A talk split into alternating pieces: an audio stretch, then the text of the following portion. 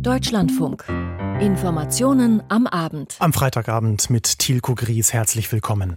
Deutschland liefert mit dem Marder nun ein Kampffahrzeug an die Ukraine, das in die Kategorie Schützenpanzer fällt. Wie groß ist dieser Schritt? Wie wichtig ist der Marder für das angegriffene Land?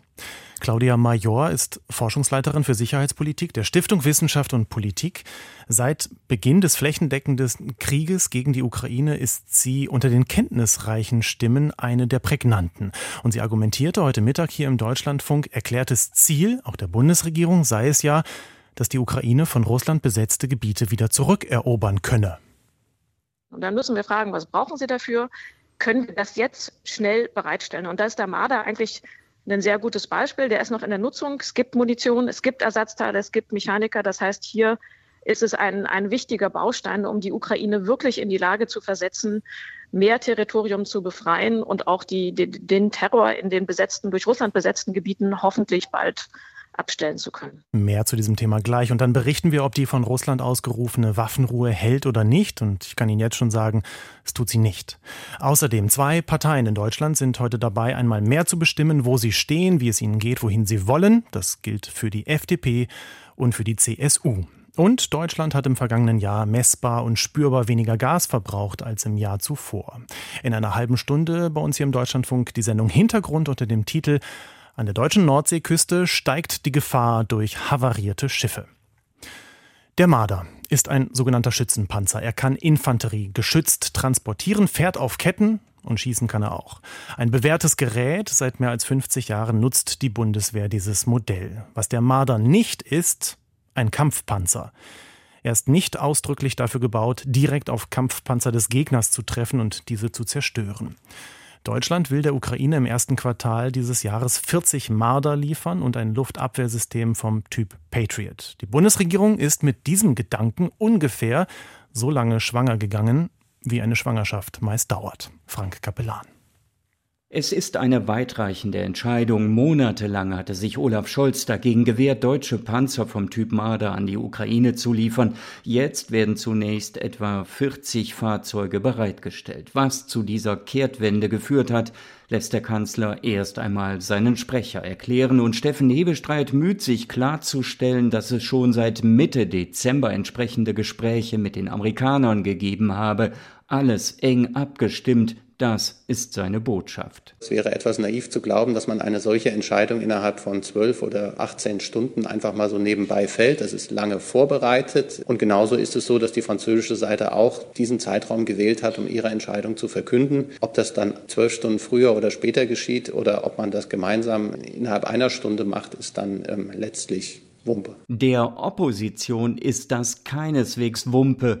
Olaf Scholz muss sich heute einiges anhören. Da war ja mal die Sache mit der Führung, die der Sozialdemokrat versprochen hatte. Dass er die wahrnehme, kann CSU-Landesgruppenchef Alexander Dobrindt nicht erkennen. Dass Frankreich und Deutschland an einem Strang ziehen, er glaubt es nicht. Die Franzosen, Macron handelt, Scholz zaudert. Und auch Anton Hofreiter, als Grüner immerhin Teil der Regierungskoalition, nimmt seinem Kanzler wohl immer noch übel, dass der unter dem Verweis keine Alleingänge die Lieferung westlicher Panzer bis zuletzt abgelehnt hatte. Man fragt sich, was eigentlich die Bundesregierung so lang behindert hat.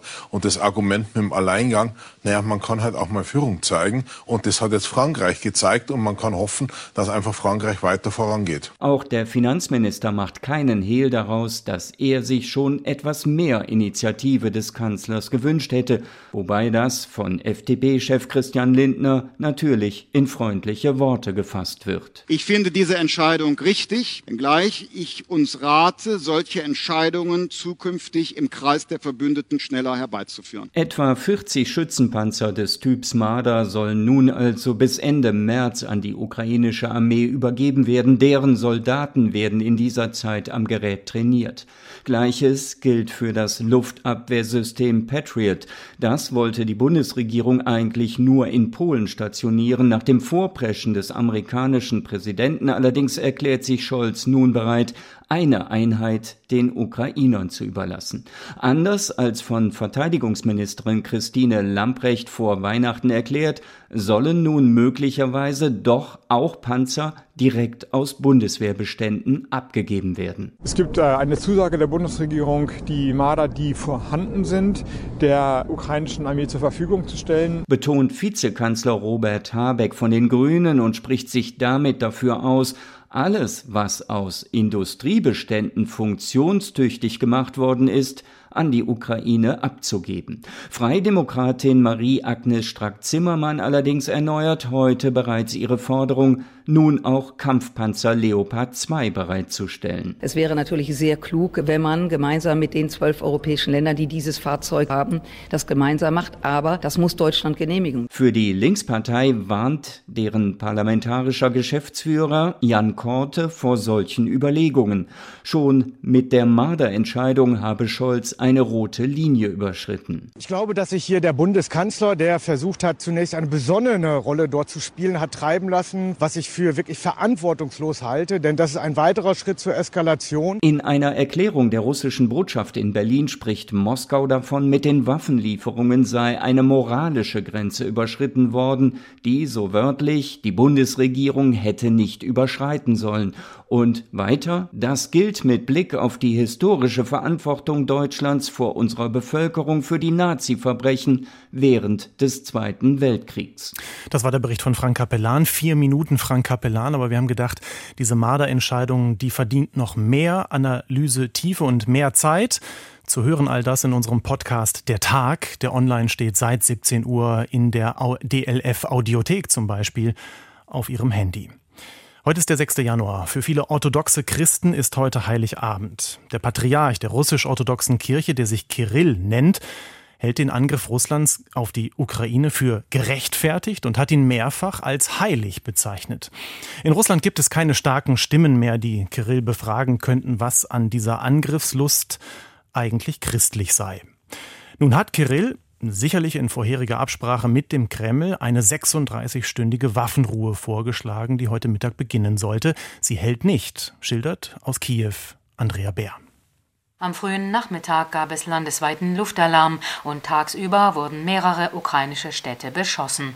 Nach Angaben des Vizechefs des Präsidialamts Kirill Timoschenko gab es in der Stadt Cherson mindestens vier Explosionen. Mindestens ein Mensch wurde getötet, vier weitere verletzt. Auch im Gebiet Donetsk im Osten des Landes kam es nach ukrainischen Angaben zu russischen Angriffen.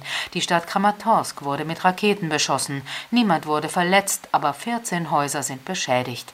Ebenfalls im Gebiet Donetsk wurde der Ort Kurachowo mit Granaten beschossen. Drei Häuser und das Krankenhaus wurden getroffen und ein Mensch dort verletzt. Nach ukrainischen Angaben griff Russland auch nach Beginn der einseitig angekündigten Feuerpause an. Genau überprüfen lässt sich das nicht. Aus ukrainischer Sicht besteht ohnehin keine offizielle Feuerpause und für Kiew bestätigte der heutige Tag einmal mehr, dass die einseitig angekündigte Waffenruhe nur als russische Propaganda gewährt bewertet werden könne. Präsidentenberater Podoljak erklärte, man dürfe Russland niemals ernst nehmen. In den Kriegsjahren vor der russischen Großinvasion hatten Moskau und Kiew mehrfach einen Waffenstillstand vereinbart oder verlängert. Vizeverteidigungsministerin Hanna Malja erklärte, während dieser Zeit habe Russland entsprechende Vereinbarungen niemals eingehalten. Auf Telegram listete sie mehrere Beispiele auf, darunter Neujahr 2017 und Ostern 2018. Die Waffenruhe hält wohl nicht. Das war Andrea Bär aus Kiew. Moskau macht für den Zustand heute, was nicht überrascht, die Ukraine verantwortlich. Hören wir Beobachtungen aus der russischen Hauptstadt von Christina Nagel. Der Kreml hüllte sich heute demonstrativ in Schweigen. Die Entscheidung Kiews, die von Russland einseitig verkündete Feuerpause zu ignorieren, ließ man ebenso unkommentiert wie die Ankündigungen aus den USA und aus Deutschland, dass man der Ukraine nun auch Schützenpanzer liefern werde. Nach russischer Lesart sprechen beide Entscheidungen auch so für sich. Die Ukraine und der Westen hätten nun einmal kein Interesse an einer friedlichen Lösung, heißt es in den russischen Staatsmedien. Es werde weiter Öl ins Feuer gegossen, selbst zu Weihnachten. Um den orthodoxen Gläubigen in den umkämpften Gebieten die Möglichkeit zu geben, die Weihnachtsgottesdienste zu besuchen, hatte der russische Präsident Wladimir Putin eine einseitige Feuerpause angeordnet. 36 Stunden lang sollten die russischen Waffen aller Gruppierungen, die an der sogenannten militärischen Spezialoperation teilnehmen, schweigen. Am Nachmittag gab der Sprecher des russischen Verteidigungsministeriums Igor Konaschenkov einen ersten offiziellen Lagebericht.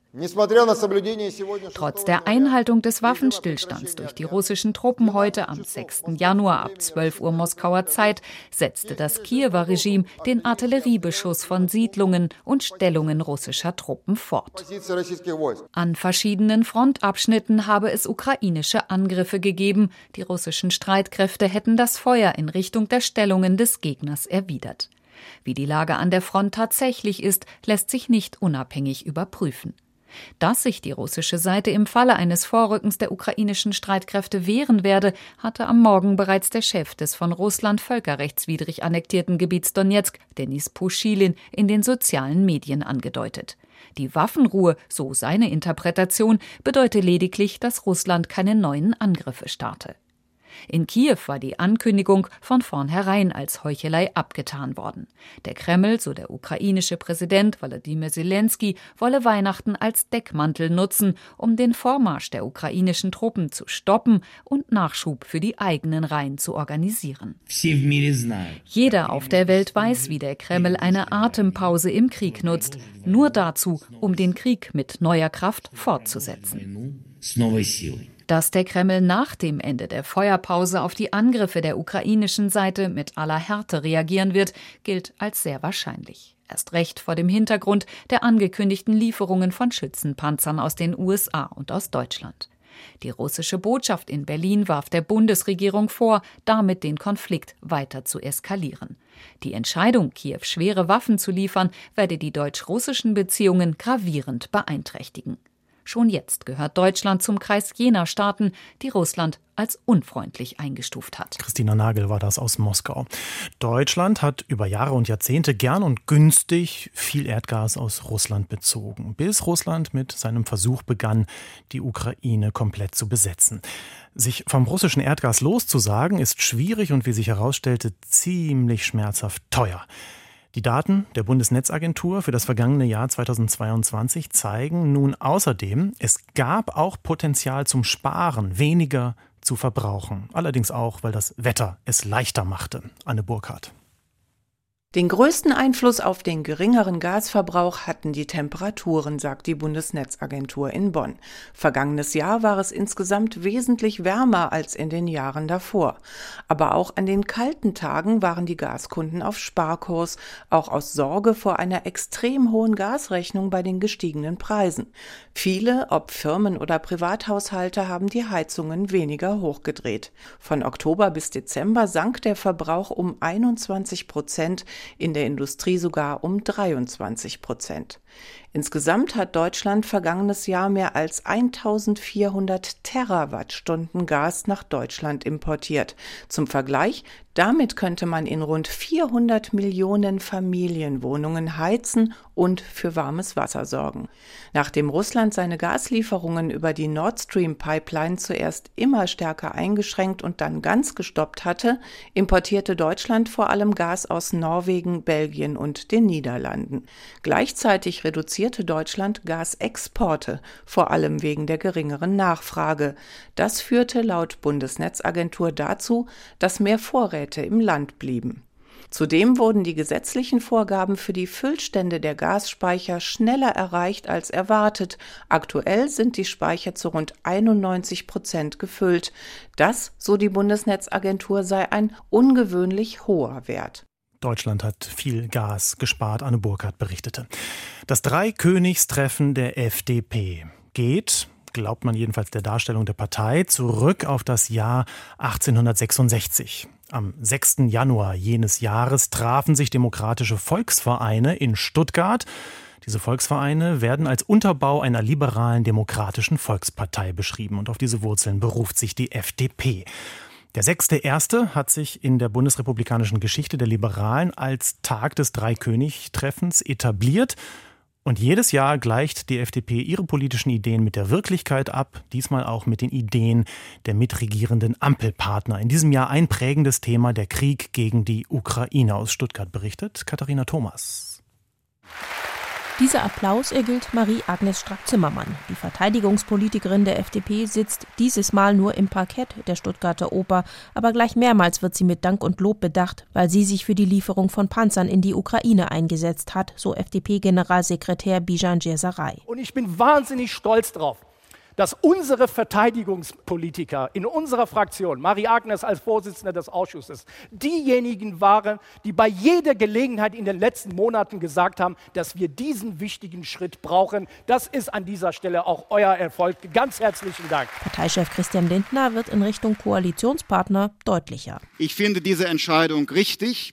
Wenngleich ich uns rate, solche Entscheidungen zukünftig im Kreis der Verbündeten schneller herbeizuführen. Tempo machen mit der ureigenen FDP-Politik, weil der Erfolg ihnen ja recht gebe. Das klingt immer wieder durch bei diesem Dreikönigstreffen, bei dem die FDP die Ampel lobt und gleichzeitig die Debatte um die Laufzeitverlängerung der Atomkraft neu eröffnet. Generalsekretär Gisaray. Niemand in Europa kann verstehen, dass ein Land wie Deutschland von dem Instrument der Laufzeitverlängerung nach April keinen Gebrauch macht. Die Frage der Laufzeitverlängerung ist auch eine Frage der europäischen Solidarität, meine Damen und Herren. Mehrere FDP-Politiker hatten sich schon im Vorfeld für eine Expertenkommission zur weiteren Atomenergienutzung ausgesprochen. Die baden-württembergische FDP hat beschlossen, die drei verbleibenden Atomkraftwerke in Deutschland mindestens bis 2026 weiterlaufen zu lassen. Auch Christian Lindner plädiert für eine übergangsweise Nutzung und er sei zudem begeistert von der Perspektive der Kernfusion. Die Technologie zur Energiegewinnung sei zwar noch nicht ausgereift, aber die Idee begeisterte auch FDP-Wissenschaftsminister Ministerin Bettina Stark-Watzinger. Und ja, ich höre Sie, die Bedenkenträger. Das ist zu teuer, das dauert zu lang, der Ausgang ist unsicher. Die Innovationsfähigkeit unseres Landes, sie beginnt in unseren Köpfen. Wir brauchen nicht weniger, wir brauchen mehr Technologieoffenheit. Auch das ist die Aufgabe der Freien Demokraten. Die klimapolitischen Ideen der FDP wurden in der Stuttgarter Oper auch kritisiert. KlimaaktivistInnen hatten sich unter die Parteileute gemischt, haben gesungen und Transparente hochgehalten. Wir haben Zeit, aber um ehrlich zu sein, würde ich es vorziehen, ihr würdet euch festkleben. Ja? Der Protest dauerte aber nur kurz und ähnlich erhofft es sich FDP-Chef Lindner auch bei den Koalitionspartnern, besonders den Grünen, wenn es um die Energiepolitik geht. Er hofft auf einen Sinneswandel wie zuletzt bei grünen Wirtschaftsminister Habeck, der sich offen gezeigt hat für unterirdische Kohlenstoffspeicherung. Das sind richtige Tendenzen. Aber eine Frage bleibt offen. Warum wieder nur woanders und nicht bei uns? Obwohl die FDP vor einem Jahr mit vier Landtagswahlen steht, mit schlechten Umfragewerten kämpft, auf der Dreikönigskundgebung präsentiert sich die Partei als unbeirrbar und überzeugt. Baden-Württembergs FDP-Chef und Gastgeber Michael Theurer. Ich finde, wir können mit Selbstbewusstsein in dieses Jahr 2023 gehen und sagen, schon jetzt, nach einem Jahr, haben wir sehr, sehr viel erreicht. Nach dem Krisenjahr beginne jetzt eine Zeit, in der es weniger um Verteilung als ums Erwirtschaften gehe, so Generalsekretär Djesaray und Parteichef Lindner stieg ein in die frisch begonnene Debatte um Steuersenkungen. Ein Land, das im Standortwettbewerb wieder in die Offensive finden will. Ein solches Land erhöht nicht die Steuerlast, ein solches Land reduziert die Steuerlast. Katharina Thoms war das vom Dreikönigstreffen der FDP in Stuttgart. Im östlichen Nachbarbundesland Baden-Württembergs, also in Bayern, da hängt die CSU ganz verschiedenen Bräuchen und Traditionen an und nach. Unter anderem der Tradition, das Datum, den 6. Januar, dazu zu nutzen, die christsozialen Bundestagsabgeordneten im Kloster Seon zusammenzubringen. 44 Abgeordnete sind das von A wie Arthur Auernhammer aus Ansbach bis Z wie Emmy Zeulner aus Lichtenfels. Klausur heißt das Ganze, aber die findet nicht hinter verschlossenen Türen statt. Die CSU möchte natürlich, dass darüber berichtet wird. Michael Watzke ist einer unserer Berichterstatter von dieser CSU-Klausur. Was passiert inhaltlich? Also, da es hier gar keinen Schnee gibt, hat die CSU dieses Jahr jede Menge Forderungen mitgebracht. Es ist auch das erste Mal im Kloster Seon diese Klausurtagung, dass die CSU aus der Opposition heraus diese Klausurtagung begeht. Sie kann also jede Menge Forderungen stellen. Das äh, reicht vom, äh, von der Rücktrittsforderung an die äh, Bundesverteidigungsministerin Lambrecht, die sowohl Söder als auch, also CSU-Chef Söder als auch CSU-Landesgruppenchef Alexander Dobrindt hier vorgebracht haben ähm, über äh, die Fortführung der Atomenergie bis hin zu einem sozial- und wirtschaftspolitischen. Wünsch dir was, denn das ist eine lange Liste von Forderungen, die die CSU in Sachen Hilfen aufgestellt hat, vom Baukindergeld 2 über ähm, eine, ähm, eine Abwrackprämie für äh, Großgeräte aus dem Haushalt und, so Alexander Dobrindt, auch einen Inflationsausgleich ähm, in der Einkommensteuer. Weil wir ja feststellen, dass die Entlastungen, die versprochen versprochen sind, nicht heute und morgen kommen, sondern irgendwann in der Zukunft nicht mehr klar ist, wie sie kommen und für wen sie alles kommen. Die Kosten aber da sind, nicht nur bei der Frage der Energie, sondern auch bei der Inflation. Stromhilfen, die sollen noch früher kommen, nämlich schon gleich und nicht erst im März. Wer das alles bezahlen soll, dazu bleibt die CSU relativ schmallippig. Und das Privileg der Opposition. Nicht Opposition ist ja Markus Söder, der Ministerpräsident von, äh, des Freistaates Bayern. Er regiert und er will im äh, Herbst eine Landtagswahl gewinnen. Und man kann vielleicht sagen, wenn er als hochrangiger Politiker überleben will, dann muss er diese Wahl auch irgendwie gewinnen. Ist der Druck mhm. zu spüren, den er, der auf ihm lastet? Ja, man merkt das schon. Man merkt zum Beispiel, dass die CSU mit einem Thema wieder hier äh, in Seon herausgekommen ist, das eigentlich ein Dauerbrenner und ein Schlager der CSU-Wahlkämpfe ist, nämlich dem Länderfinanzausgleich. Da hat äh, Söder heute angekündigt, dass die CSU mit dem Länderfinanzausgleich, vor allem mit den Zahlungen an Berlin, nicht mehr zufrieden ist. Söder hat es so formuliert. Wir klagen auf jeden Fall gegen den Länderfinanzausgleich, weil der völlig aus dem Ruder gelaufen ist. Also, die CSU will beim Bundesverfassungsgericht Bundesgericht klagen, obwohl sie vor einigen Jahren ja den neuen Länderfinanzausgleich selbst mit ausgehandelt hat, aber mit dem ist sie jetzt nicht mehr zufrieden. Und sie argumentiert, in Berlin, da wird Recht und Gesetz nicht eingehalten. Und wenn die EU beispielsweise Gelder zurückhalten könne äh, gegenüber Ungarn, weil Ungarn sich nicht an äh, Recht und Gesetz halte, dann könne Bayern das doch auch mit Berlin so machen. Äh, irgendwann in den nächsten Monaten will man Klage beim Bundesverfassungsgericht einreichen, aber man wird sicher sich so machen, dass es noch vor dem 9. Oktober der Wahl in Bayern ist, aber dass das Ergebnis Ergebnis dieser Verhandlungen erst nach der Wahl dann verkündet werden wird. Apropos Ungarn, äh, oft wurde ja Viktor Orban eingeladen zu so CSU-Klausuren. Warum dieses Jahr nicht? Weil er sicher kein enger Freund mehr ist der CSU. Das war Horst Seehofers Privileg mit äh, äh, Orban. Das macht äh, Söder nicht mehr. Er hat, ganz interessant, die EU-Parlamentspräsidentin äh, Metzola eingeladen und die Ministerpräsidentin von Moldau, einem Nachbarland von Ukraine. Das äh, wird morgen stattfinden und da werden die äh, Klausurteilnehmer sicher interessante Gespräche führen können. Ganz herzlichen Dank, Michael Watzke.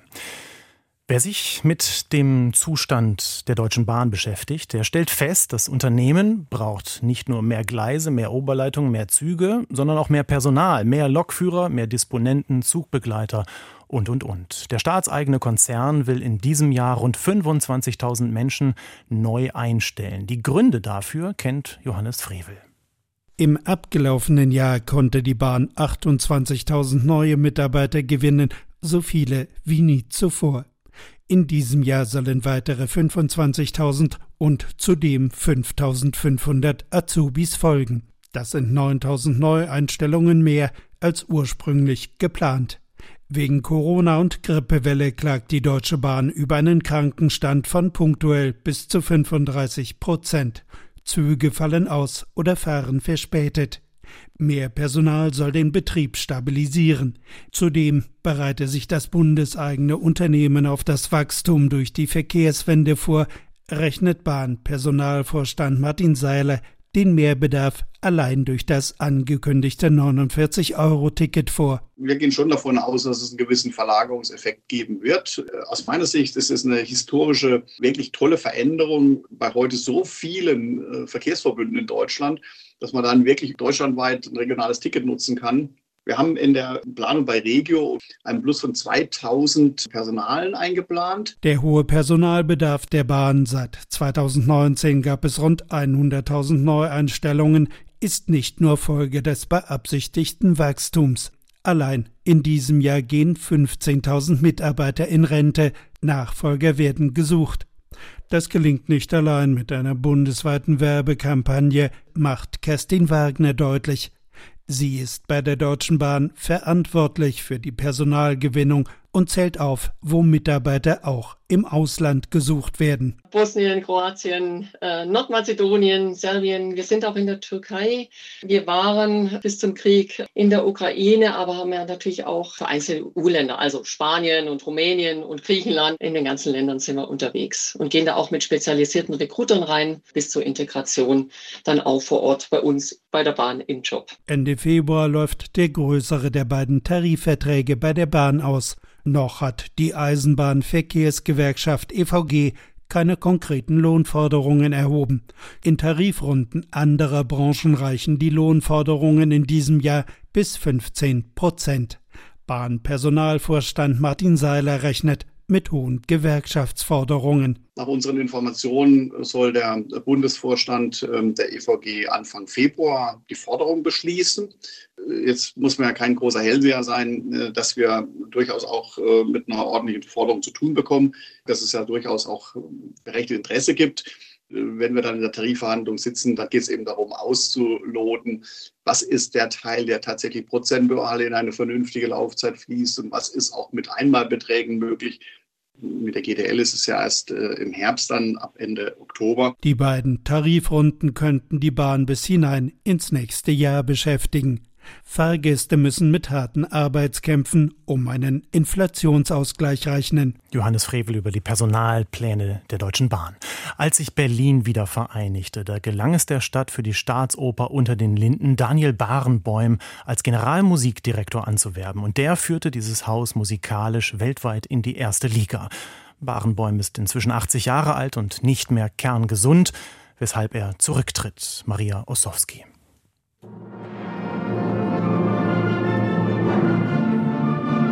Alle Menschen werden Brüder. Mit Beethovens 9. Sinfonie endete zum Jahreswechsel Daniel Barenboims Zeit als Generalmusikdirektor an der Staatsoper Berlin nach über 30 Jahren. Seine schwere Erkrankung seit dem Sommer ließ viele zweifeln, ob er das lange Werk von mehr als 80 Minuten überhaupt noch durchhalten könne. Aber Daniel Barenboim steht seit seinem sechsten Lebensjahr auf der Bühne. Er liebt es, so erzählte er mir einmal, vor Publikum zu spielen. Es strengte ihn nie an, er kannte kein Lampenfieber. Die Leute denken, dass man wird müde beim Musizieren. Man ist ja beim Dirigieren oder Spielen eigentlich das Gegenteil ist die Wahrheit. Man bekommt Energie. Ich bekomme Energie von jedem Konzert, jeder Probe. Ich bin oft so müde oder so vor dem Konzert und dann nach dem Konzert absolut frisch. Man bekommt Energie von der Musik. Deshalb hat es ihn ungeheuer geschmerzt, die Neuproduktion von Wagners Ring des Nibelungen im Herbst nicht dirigieren zu können und sein Konzert zum 80. Geburtstag im November ausfallen lassen zu müssen.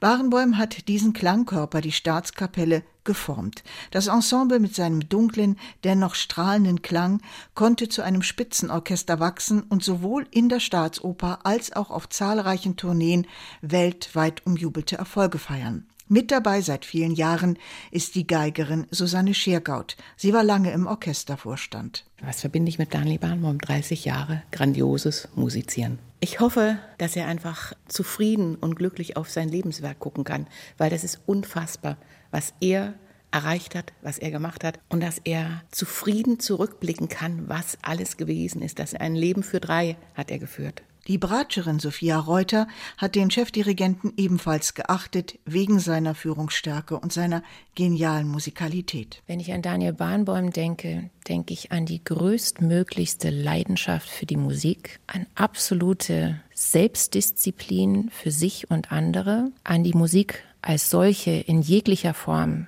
im Gesang, in der Kammermusik, als Solist, im Orchester. Ich denke an die wundervollste Version von Tristan und Isolde, die ich selbst miterlebt habe. Und ich denke an einen Menschen, der für und in der Musik lebt. Nicht alle Orchestermusikerinnen und Musiker haben Daniel Barenboims Führung geschätzt. Musikalisch unangreifbar galt er im menschlichen Umgang hier und da als sehr schwierig. Er selbst führte dies auf sein argentinisches Temperament zurück. Fest steht, es gab viele Vorwürfe, er habe Menschen vor anderen gedemütigt. Diese Probleme setzten Barenboim in den vergangenen Jahren sehr zu auch gesundheitlich. Sein Pensum war immer extrem. Barenboims Aura und sein Ruf haben Berlins Klassikszene stark geprägt. Wer ihm folgen wird, das ist noch nicht sicher. Die Diskussionen laufen schon länger. Alle Namen wären Gerüchte.